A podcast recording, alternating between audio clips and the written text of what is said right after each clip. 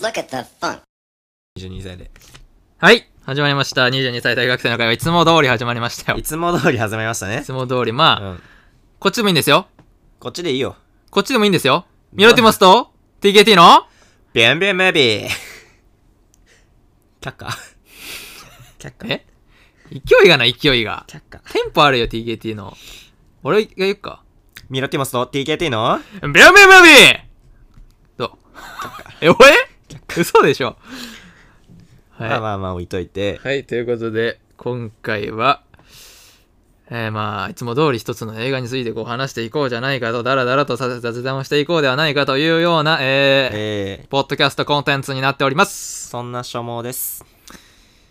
まあ、今、巷でですね、も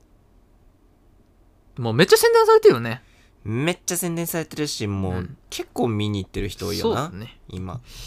えー今回はですね、パラサイト、半地下の家族。うん。これをですね、これは、すごいっす。あらすじいこあらすじいきますか映画 .com さんですね。う。うん。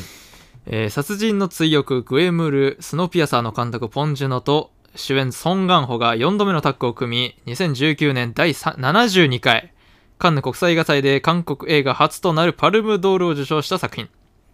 えーキム一家は家族全員が失業中でその日暮らしの貧しい生活を送っていたうん。そんなある日、長男、義勇が IT 企業の CEO であるパク氏の豪邸へ家庭教師の面接を受けに行くことに。そして妹ギジョンも兄に続いて豪邸に足を踏み入れる。正反対の2つの家族の出会いは想像を超える悲劇へと猛スピードで加速していく。共演に最後まで行くのイ・ソンギュン、高級の秘密のチョ・ヨギュン、新幹線ファイナルエクスプレスのチェ・ウシク。出ました、チェ・ウシク出た、チェ・ウシあ、ク。新幹線の人。新幹線ファイナルエクスプレスのチェウシク野球部野球部野球部のチェウシクねあ、出てんのか。うんどれだいやあのーあれよあのもうほぼ主人公級のチェウシクですよキムギユこれこれこれこれねああ、こいつか。これチェウシクですよこいつめっちゃ好きだった 俺。 マジで好きウシだ。クマジで好きだったこいつ。ということで、もう出ました今年ベスト 早くも。出たな早くも出た。あうん、もうめちゃくちゃ話題になってるもんね。今。もうねこれは全人類が見るべきだろう劇 場で劇場でね。うんでまあもうだってカンヌでねまずパルムドール取ったとうん。いうことで、もう、しかも2020年、2020年じゃないか、まあ、世界的に2019年の中なんだけど、あ2019年のもう、全世界の映画の中でもうほんトップと言ってもいいですよね。うんパルムドールってね。そして、なんと2020年のアカデミー賞でもうん。作品賞にノミネートされてると。おおどっちもか。っていうことは、うん。これ、アカデミー作品賞も取ったら、やばいでしょ。やばい作品ということうに。ん。でも俺はもうちょっと、どうなんだろうね。これ撮ったら本当にやばいと思うよ。うん。で、今年は、今他に年、フォード・ベース・フェラーリ、あ、作ア品賞イリッシュマン、ジョジョ・ラビット、そしてジョーカー、ジョーカーあんのか。で、ストーリー・オブ・マイ・ライフと、あ、マリッジで、ストーリーマリッジ・ストーリー、で、1917、で、ワンサポーナー・タイム・ハリウッド、そして、パラサイトと。ここの並びですよ。そうそうたる。そうそうたるメンバーじゃうん。ん。で、俺は多分、ジョーカーとか、うん。まあ、アイリッシュマンとか、あたりかなって思うんですよ。ほう、予想ね。わ、いや、そう。で、で、パラサイトは、おそらく、うん。ほぼ確実に俺はもう外国語映画賞を取ると思ってる。うーん。外国語映画賞なんてのがあんの、ちょっと外国の映画、外国の映画うん。の賞があって。ちなみにゴールデングローブ賞っていうのもあって、うんそれも外国語映画賞も取ってます、パラサイト。おーあ、そうだね。うん撮ってる撮ってる。なんでちょっと、うんんあだからアカデミーってさ、アカデミー賞ってアカデミー会員がこう投票するわけなんだけど、うん。どうなんですかねっていう。会員からの評価っていうことになるんだそうどもうなんんね。でしょうかという、だからもううん俺は撮ってほしい。本当にう撮んって、ここで撮ったら本物よ。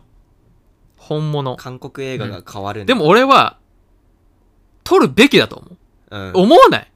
あの作品は作品賞取っていいと思うよ。正直、まあ他のやつ俺そんな見てないから、多こ分んなおこがましいこと言えんけどこうなんだジョーカーがや多分一番話題にはなったじゃん、うんその2019年上映の映画だと、うんでも俺は正直ジョーカーよりも面白かったうんそう面白でさはこれが映画だって思った俺うはん、もう構成うんがもうコロッコロッコロッコポロポンジュのやべえってならんかった、うん俺だからもうこれこの映画って、えっと、何分だえっと132分なんだようん2時間12分、だから結構まあ長めの映画ではなるんだけどうんもうなんかもうずっと固まってたもん俺こうう、んずっとこうビーって画面から目が離せなんかね時間の変化が分かんなかった今などんぐらい経ってんのっうんてこれこれもう終わっちゃうの終わんないのでも時間わかんねえそうそうそどうんぐらい進んだみたいなうんテンポ良すぎて、これしえ終盤序盤だっけみたいなうんもうねそうテンポがいいてかこれですねあのネタバレありなしでちょっとやっていこうかなと思ってるんです今回、うんでまあ最初はねちょっと前半部分はネタバレなしでなるべく言ってなるべでくちょっとまあ10分うん過ぎたあたりからちょっとネタバレありで話す話そうとうんね思うんですけどもう俺最初のねうんもうほん超満員ですようんあのすあ劇場そう東宝シネマズで見たんですけどね、うんあのスクリーン1番で見たんですよああでいっちゃん入るあの、まあ僕ももまあスタッフですから、あわかりますよ。そのスクリーン一番ってまあ、多分一番狭いあ狭いス方なクのリーンで、あそうなんだうん。で、俺はその昼の会行ったんだけど、うんで、まあまあまあまあまあそこそこ空いてたから、うんチケット取った時はね、うんあまあまあまあ、よかったなと思って、まあい結構いい席で見れて、うん真ん中の方のね。うんで、そしたら、こう入ってったら、うんもうめっちゃ人いて、ねこん、もうやばって思って、え両隣いた両隣いた。いたうん。俺もで、俺のこの左隣がもう、あの、猛者で、もうさ猛者老人で う、で、まあ、あの、始まる直前にこう、なんか、ちょ、若い女の人が来て、 んうん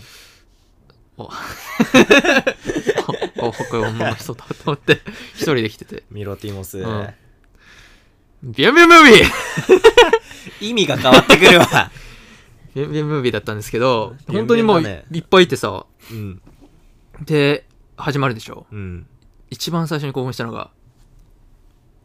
カンヌフェスティバル、パルムドールって出てきて、あー出てきたパルムドールだ パルムドール俺今から見るんだって思って。パルムドールがそう威圧してくるよなそっからもうね、すごくテンポのいい、もうトントントンといって、最後までね、もう、あっという間ですよ、本当に。うんなんなんなんだろうねあの警戒さやばーって思って。なんかもうスルスルスルスル進んでくんだよな久しぶりにね、とわ鳥肌だった俺。うん見終わって。うんビュワーって、うおー、すげえって。最後もなうん。またいいよな最後も終わり方いいですようんあね。れいいよなうんあれいいんですよ。あれちょっと俺劇場終わってからうん5分ぐらい座って考えてたもん、あれね。うんまあ、てことで、ちょっと、あのー、ネタバレを挟みなが挟みつつ、ら、うん、ネタバレありでいきたいんで、うんあの、まだ見てない人はぜひ見てほしいんですよ、劇場でね。うん、もうこんな、だからこんな作品なかなか劇場で見る機会ないですよ、皆さん。ないね本当に。なかなかないんだろううん、よくわかんないっちゃよくわかんないってな韓ると思う国映画だから敬遠してる人がもいると思うし、うんなんか、ね、別にまあ、レンタルで出てからでいいいいやって思ってる人もいいと思うんだけど、でこういう映画をやっぱり俺は劇場で見るべきだと思う。うん映画2ミロティモス本当がに言うにはねだからもう、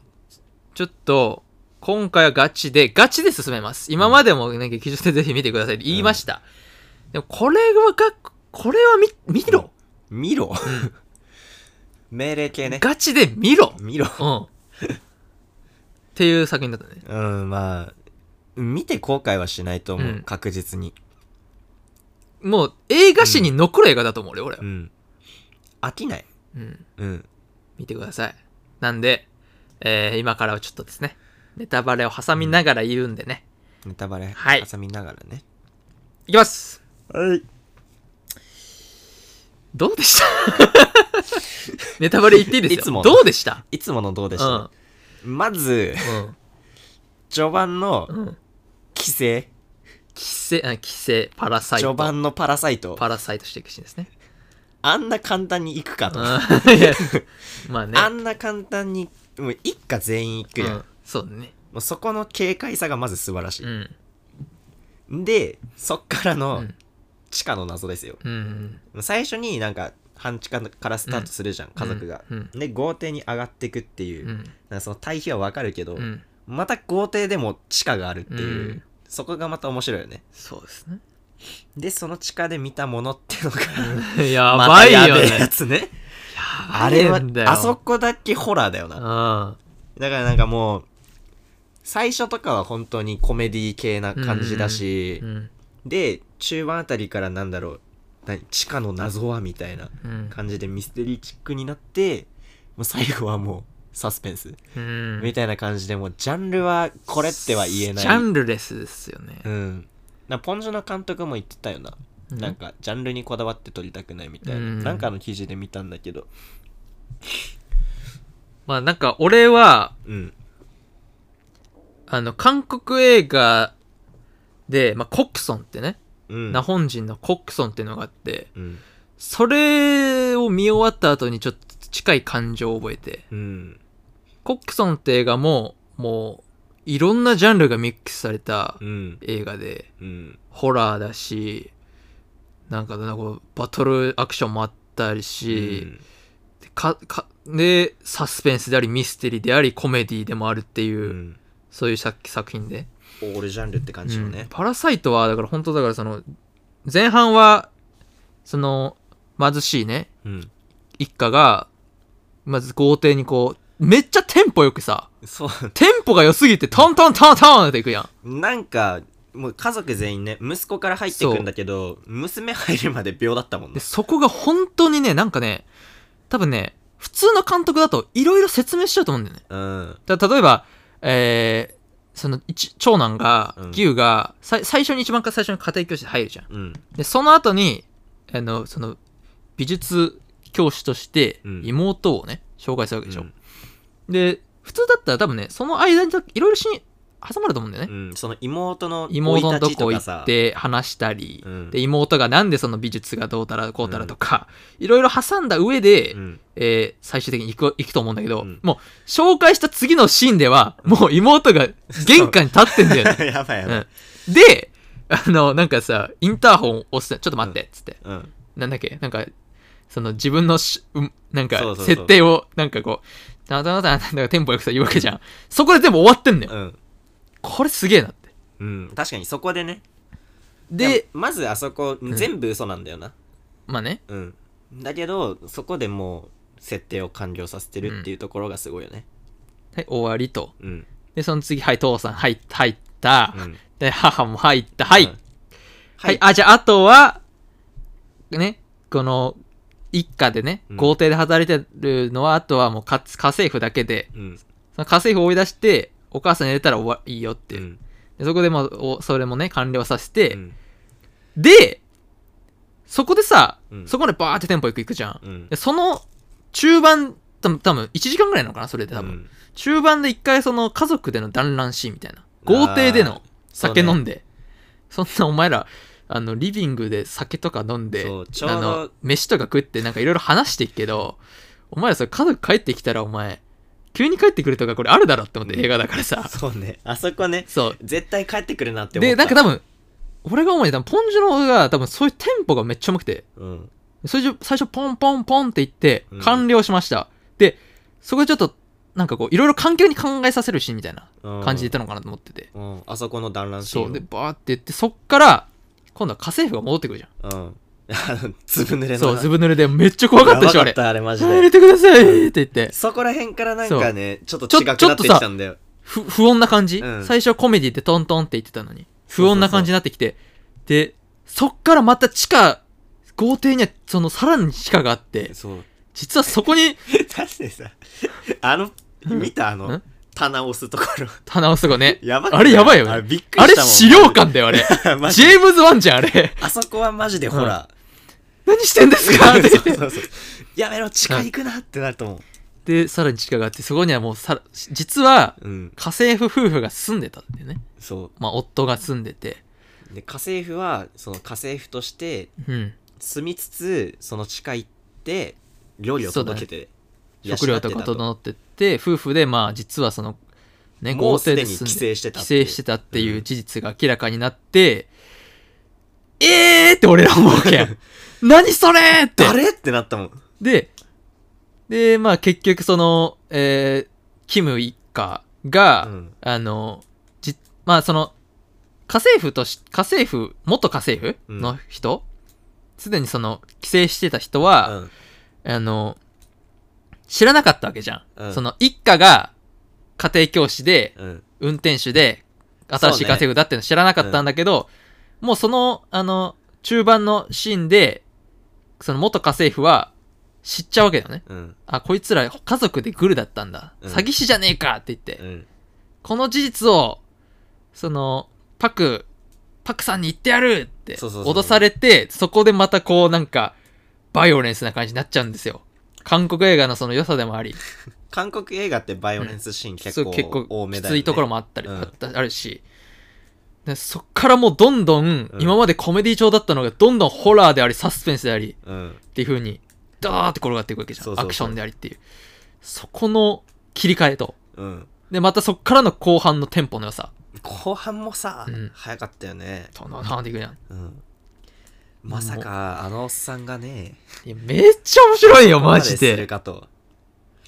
面白すぎてうん、 あとめっちゃ怖かった怖いめちゃめちゃ怖かった怖いところはガチで怖いうよな、んあれでかつあの前半での伏線とかも後半でちゃんと回収するしうんなんかここの電気チカチカつくのよねねそういうことえええ何それっていうね何その事実でしかもうさんこうあのパク社長がさ階段どんどんどんって上がっていく時さガンガンって頭であのテンポよくさ うんえそれ何自動でやる感じじゃなくて、うん手動でやってたみただからいな、ねパク社そ長れだ万歳っつって でそこそれがまた最後の最後にうん生きてきて、そうね最後にねで、あとあの、スカウトっていうね、うんあの日本でも一応あんのか、あの、なんか、あんのスカウかトっ、てなんだボーイスカウトみたいな感じなのかな、あれ。スカウトってなんだっけえ、であ、なんか、え、あれ、ボーイ、日あ本でいうボーイスカウトみたいな感じじゃモーないルス信号とかの話のとこそうそうそそう、モールス信号のあたり、うスカウトで習うっつってたよね確かうん、でパク社長の息子もそうねモー。ルス信号が得意っていうかモールス信号を知ってるってい知うってるやつだったからその電気のやつにちょっとねそう、ちょっと気気づいづてしまうくんですけど、まあ、まあままあ。あまあまあまあで、まあ、最後の最後に、えー、こね、ソン・ガンホが、うんソン・ガンホがまあ、いろいろやっちゃってっていう。でもうーん賞味うんわかるキレポイントは、うっーん。て感じまあ、あっこは多分、そうだね。なんだろうあそこはマジでその上流階級とそう半地下との対比そうなんですをよね。描いてるよねあっこはなんか、全体的にその、半地下、まあ、なんだろう、富裕層とうん貧困層の、その、間の壁みたいなのを、その、実際その、ポンジュの、まあ、撮影監督誰かわかんないけど、うんその、なんだろう、下から上に行くこのカメラのうん移動の仕方とかで映像的にもこう壁を表現したりしてあと、うんうんソファーの上であの夫婦はエッチしてるけど テーブルのテーブルのその下下で下のテーブルの下では、うん裸足っていうかこう、ねあれ面白かっそうたあれも面白白かったあれマジで面白でかっしかももう一つはなんかその匂いっていう表現たあなんか匂うなーうんその匂いっていうのがただ単な単純なそのあのおっさんの加齢臭とかではなくてそうねちゃんとそのあの半地下の匂いうん要するにその貧困層うんの匂いなんか匂うなっていうそうそういうその抽象的な表現にもなってるっていうそそううだねただとこたろがだすごい体臭がきついとかうんじゃないんだよねいうとこじゃないんだよねもう染染み込んでみついるた染みついた感じの匂いっていうで最後の最後にこうもう怒涛のクライマックス怒涛でしたねで最後は結局ソン・ガンホは地下にいてうんで、えー息子が、助け、助け、金稼いで助けたよ。うんかと思いきや、それ、その、幻想うんそういう計画があるんですよ、おそうい父う計画さん。があっるてんいうですのよをっ、ていう半地下で手紙に記してたっていううんおし終わり方ですよね。あれななんかもう助けたんうん。お助けたんかって思わせといてそいや計画かいってう。なんかそういうのって、これまでも結構あるじゃん。そうの、ん妄想でしたうんっていう。なんか、んでも、ララランドとかもそうだし、うんあとなんだそういうのって結構あるでしょ。うん実は妄想でした実は妄想ででしたっていう終わり方なんか最近見た気がするまあでもさポンジュノってさうん殺人の追憶見た見た殺人の追憶って終わり方ってうんそんな終わり方じゃないじゃん、うんなんだろうもう執念みたいなな何もやもやうんえ結局あの人が犯人だったんえ何おわえ終わりって終わり方じゃん、あれはそうだったねでもな今回そのなんかちょっと変わったなって思って俺うんポンジュノポンジュノってそのハリウッド行ったじゃんうんハリあめ向こうでさそのスノーピアサーっていクうクリス・エヴァンズ主演の、のあの、ものも撮ったし、撮ってたねあとはもうさ最近だとネットフリックスで奥じゃっていうね、うん撮ったし、要するにハリウッドでちょっとこう、アメリカの映画作りみたいなのちょっとこう、刺激を受けたのか知らんけど、うん俺多分そこのなんか、影響もあんのかなと思って。あと今回さ、すげえさ、あの、綺麗じゃなかった映画がう。ん映画全部が。綺麗なところが多かったなんか、全部が全部、こう、シネマティックな構図で、うん家の中からこう外を映すやつとかもそうだし、うんあれな あの薬巻かれてるところが ねだからそういうなんかちょっとハリウッドのこういいところ美術とか、うんあの構成とかうん多分俺ハリウッド行かずに多分撮ってたら最後の演出は俺多分あのまま終わってたと思うそのお父さん助けましたで終わってたと思う俺ああ助けたたんだって終わってたと思う俺それかちょっとそのなんか直前ぐらいでえどうなんのっていう助けた助けどう助けんのって終わるみたいな感じで終わっちゃうのかなもやもやでね、確かにね母なる証明もそんな感じでそう終わ母なる証明かっもさそのまあこういろいろネタバレになっちゃうかもしれない けどまあある衝撃的な事実が分かって、そのお母さんがたうんジョーカーのようなこう踊りをするわけじゃん最 後最後でねそれで終わるっていうええそう 終わりみたいなママどうしたってっていうことでちょっとうんポンジュノがもうハリウッドでのその刺激を受けてさらにこうなんかね進化してというかだからさもう次の作品が楽しみすぎてやばい、うんだねまだ全然取れるでしょそう全然取撮れるでしょうねれ、うん私結構取る頻度も高いんじゃないまあそうだね奥じゃとかも何年前結構最近じゃない奥じゃ調べましょうか奥じゃはいつだっけな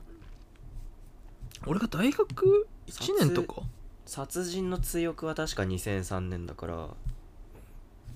あれ結構序盤だよな撮ったの写真にするかはめっちゃ序盤ですね、うん奥じゃはえっ、とねあ2017年か制作が、だから割とポンポンポンポン出してくると思うんだよねだもうだ絶対この後にもうパラサイトの影響で絶対どんどん映画会社から多分もうんう作れませんかって来ると思うからもう楽しみパラサイトは俺らだからやっぱ映画さ、うん好きになってやっぱこういうのがもう楽しいんですよ語るのかなだからあそこどう思ったみたいないやそういうことじゃなくてさいや違うのそのポンジュノのうん作品を劇場でリアルタイムで見れるっていうああそういうことねそう。だ俺はだからもうなんか、ハマるのがちょっと大学入ってからだったから、ううん例えば、ラース・フォントリアとか、うんヨルゴス・ランティモスとか、その自分の好きな監督とか、うんいるじゃん。そういう監督が、例えば昔こう、いろいろ名作作ってた人とかね、うんそういう人の作品が今こう、まあそっかそういうことね理解して、うんちゃんと見れるって劇場でね。うんそんなもん、贅沢な贅沢な体験ないですよ。ほう幸せなことこの上なしとそうです。うん、だいぶちょっと話しちゃったんですけどね。まあ、あ、あのあんま、あんま、ざっくりネタバレはあんのか。うん細かいとこまでちょっと話してないかもしんないけどままあ若まあまあ干まあ抜けまあとかはあるけどあうんまあねやばいもう多分もう俺今年ベストかもしもうももうすでうにもうベストかなあベスト10入りは確実よ確実ですねこれうんで8月にはねクリストファー・ノーランのうん新作もやるんでえーそのちょっとクリストファー・ノーランって何撮ってる人だっけクリストファー・ノーランは、まあ、一番有、まあどれも有名なんだけど、うんダークナイト